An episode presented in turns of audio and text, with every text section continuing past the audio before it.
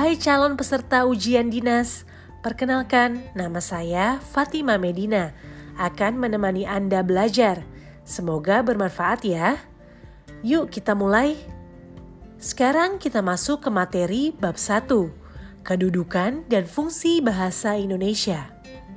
Bahasa sebagai alat komunikasi utama manusia dalam berbagai kebutuhan perlu dipelajari dan dipahami dengan sungguh-sungguh agar para pemakainya dapat menggunakannya dengan baik dan terhindar dari kesalahpahaman yang tidak perlu.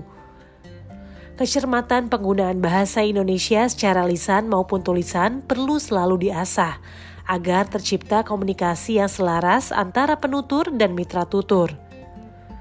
Penggunaan bahasa Indonesia baik di instansi pemerintah, lembaga pendidikan, maupun di masyarakat pada umumnya harus diperhatikan dan diterapkan dengan baik agar komunikasi dapat berjalan lancar dan mencapai tujuan yang diinginkan. Dalam hakikatnya, sebagai salah satu alat pemersatu bangsa, bahasa Indonesia berkedudukan sebagai bahasa nasional seperti yang terukir dalam butir ketiga Sumpah Pemuda tahun 1928. Selain itu, secara konstitusional bahasa Indonesia berkedudukan sebagai bahasa negara, seperti yang tercantum dalam UUD 1945, bab 15 pasal 36. Baik sebagai bahasa nasional maupun sebagai bahasa negara, bahasa Indonesia memiliki fungsi masing-masing seperti yang tercantum di bawah ini. 1. Fungsi bahasa Indonesia sebagai bahasa nasional di antaranya lambang kebanggaan nasional, lambang identitas nasional, alat pemersatu masyarakat yang berbeda suku dan bahasa, dan alat perhubungan antar budaya dan antar daerah. 2. Fungsi bahasa Indonesia sebagai bahasa negara, di antaranya bahasa resmi kenegaraan, bahasa pengantar resmi lembaga pendidikan, bahasa resmi dalam perhubungan tingkat nasional, dan alat pengembangan kebudayaan nasional dan iptek. Nah, sekarang kita masuk ke materi bab 2, Ejaan Bahasa Indonesia. Sejarah ejaan bahasa Indonesia telah mengalami perkembangan yang panjang sejak negara kesatuan Republik Indonesia belum berdiri berawal dari ejaan Van Ophusen pada tahun 1901 hingga ejaan bahasa Indonesia yang disempurnakan yang mulai berlaku sejak 16 Agustus 1972. Namun demikian, kita tidak akan membahas sejarah perubahan ejaan tersebut dalam bahan ajar ini. Perkembangan terakhir ejaan bahasa Indonesia adalah hadirnya sejak 30 November 2015 pedoman ejaan bahasa Indonesia yang disempurnakan atau EYD dinyatakan sudah tidak berlaku lagi. Sejak diberlakukannya Peraturan Menteri Pendidikan dan Kebudayaan Republik Indonesia Nomor 50 Tahun 2015, Pedoman ejaan yang dipakai secara resmi dan dijadikan pedoman dalam penulisan adalah Pedoman Umum Ejaan Bahasa Indonesia atau PUEBI.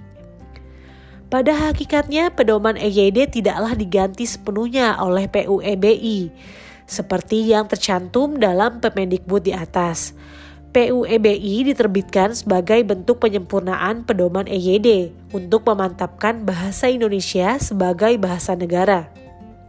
Di dalam isinya, PUEBI mengatur empat topik besar berikut.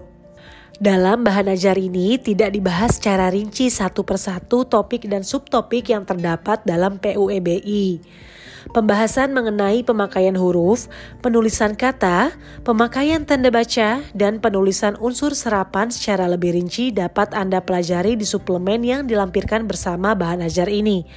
Namun demikian, beberapa contoh penggunaan yang dibahas di dalam PUEBI tetap akan disajikan, terutama pada bagian-bagian yang memerlukan contoh penerapan.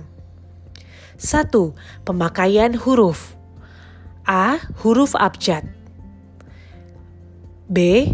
Huruf vokal C. Huruf konsonan D. Huruf diftong Di dalam bahasa Indonesia terdapat empat diftong yang dilambangkan dengan gabungan huruf vokal AI, AU, EI, dan OI. Nah, sekarang muncul tabel huruf diftong. Pahami maksudnya. Lanjut ya. E. Gabungan huruf konsonan Gabungan huruf konsonan KH, NG, NY, dan SY masing-masing melambangkan satu bunyi konsonan. Nah, sekarang muncul tabel gabungan huruf konsonan. Pahami maksudnya. Lanjut ya. F huruf kapital. 1. Huruf kapital dipakai sebagai huruf pertama unsur nama jabatan dan pangkat yang diikuti nama orang, nama instansi, atau nama tempat. Contoh, Wakil Presiden Ma'ruf Amin, Sekretaris Jenderal Kementerian Perdagangan, Gubernur Kalimantan Barat. 2. Huruf kapital dipakai pada awal kalimat dalam petikan langsung. Contoh, Ayah berkata, tolong tutup pintunya. 3. Huruf kapital dipakai sebagai huruf pertama nama geografi. Contoh, Eropa Barat, Gunung Merbabu, Selat Sunda, Terusan Suez, Kabupaten Mempawah, Gang Gorik.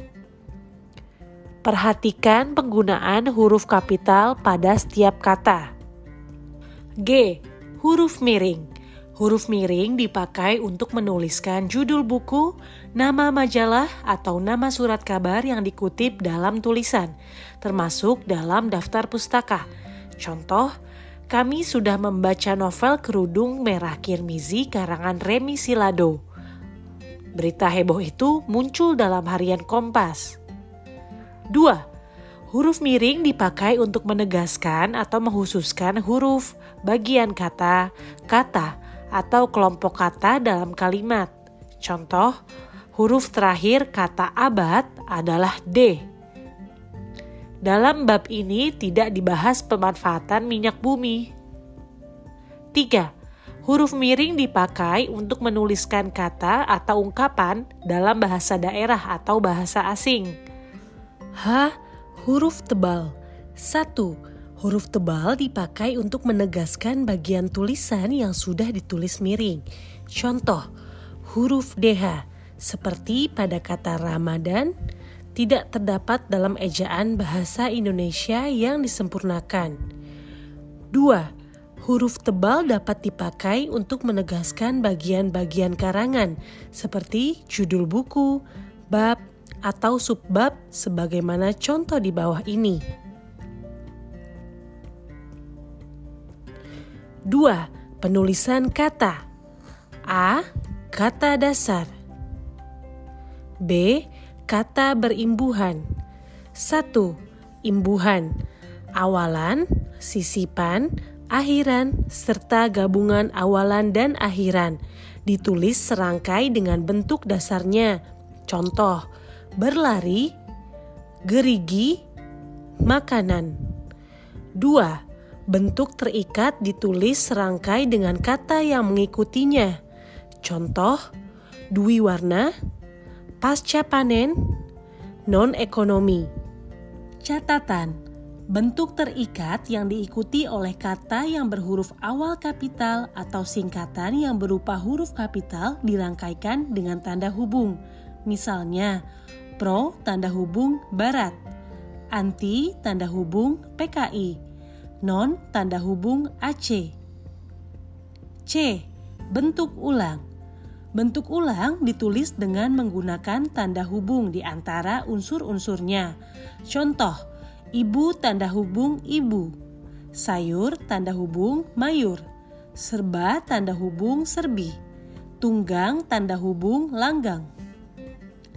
D. Gabungan kata 1 Unsur gabungan kata yang lazim disebut kata majemuk, termasuk istilah khusus ditulis terpisah. Contoh, kambing hitam, cendera mata, rumah sakit jiwa. Dua, gabungan kata yang penulisannya terpisah tetap ditulis terpisah jika mendapat awalan atau akhiran. Contoh, bertanggung jawab, garis bawahi, sebar luaskan. 3. Gabungan kata yang mendapat awalan dan akhiran sekaligus ditulis serangkai. Contoh, mempertanggungjawabkan, menggaris bawahi, disebar luaskan. 4. Gabungan kata yang sudah padu ditulis serangkai. Contoh, kacamata, segitiga, sapu tangan, beasiswa, duka cita, apalagi. E. Pemenggalan kata. F. Kata depan. Kata depan seperti di, ke, dan dari ditulis terpisah dari kata yang mengikutinya. Misalnya, satu, bajunya disimpan di dalam lemari. Dua, Larsono ikut terjun ke medan pertempuran. Tiga, lelaki itu berasal dari pulau penyengat. G. Partikel Satu, Partikel lah, kah, dan tah ditulis serangkai dengan kata yang mendahuluinya. Misalnya, A. Bacalah buku dengan suara lantang. B. Siapakah dia? C. Apatah gunanya bersedih hati? 2. Partikel pun ditulis terpisah dari kata yang mendahuluinya. Misalnya, A.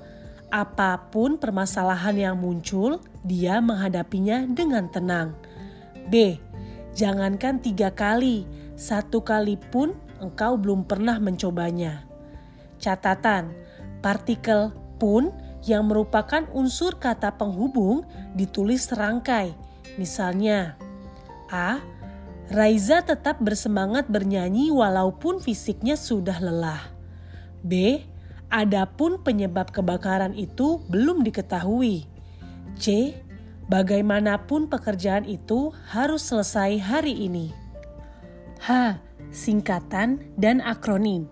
1 Singkatan nama orang, gelar, sapaan, jabatan, atau pangkat diikuti dengan tanda titik pada setiap unsur singkatan itu. Misalnya, A titik H titik Nasution, Abdul Haris Nasution, Suman HS titik Suman Hasibuan, M titik B titik A titik Master of Business Administration. S. Titik Hum titik Sarjana Humaniora SDR titik Saudara Kol titik Suprapto Kolonel Suprapto 2. Singkatan yang terdiri atas huruf awal setiap kata nama lembaga pemerintah dan ketatanegaraan, lembaga pendidikan, badan atau organisasi, serta nama dokumen resmi ditulis dengan huruf kapital tanpa tanda titik.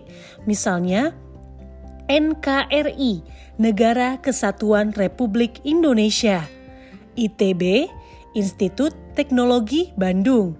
PBB, Perserikatan Bangsa-Bangsa, UNDP United Nations Development Program, PGRI Persatuan Guru Republik Indonesia, KUHP Kitab Undang-Undang Hukum Pidana. 3. Singkatan yang terdiri atas huruf awal setiap kata yang bukan nama diri ditulis dengan huruf kapital tanpa tanda titik. Misalnya, PT Perseroan Terbatas. SMP Sekolah Menengah Pertama, ATM Anjungan Tunai Mandiri, STNK Surat Tanda Nomor Kendaraan, NIM Nomor Induk Mahasiswa. 4.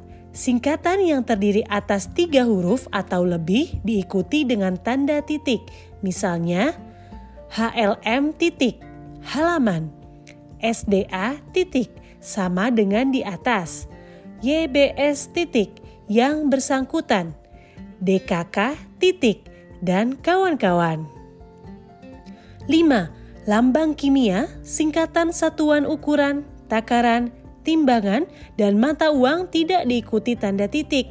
Misalnya, cm, cm, kVA, kilovolt ampere, kg, kilogram, rp, rupiah. 6 Akronim nama diri yang terdiri atas huruf awal setiap kata ditulis dengan huruf kapital tanpa tanda titik. Misalnya, BIN, Badan Intelijen Negara. LIPI, Lembaga Ilmu Pengetahuan Indonesia.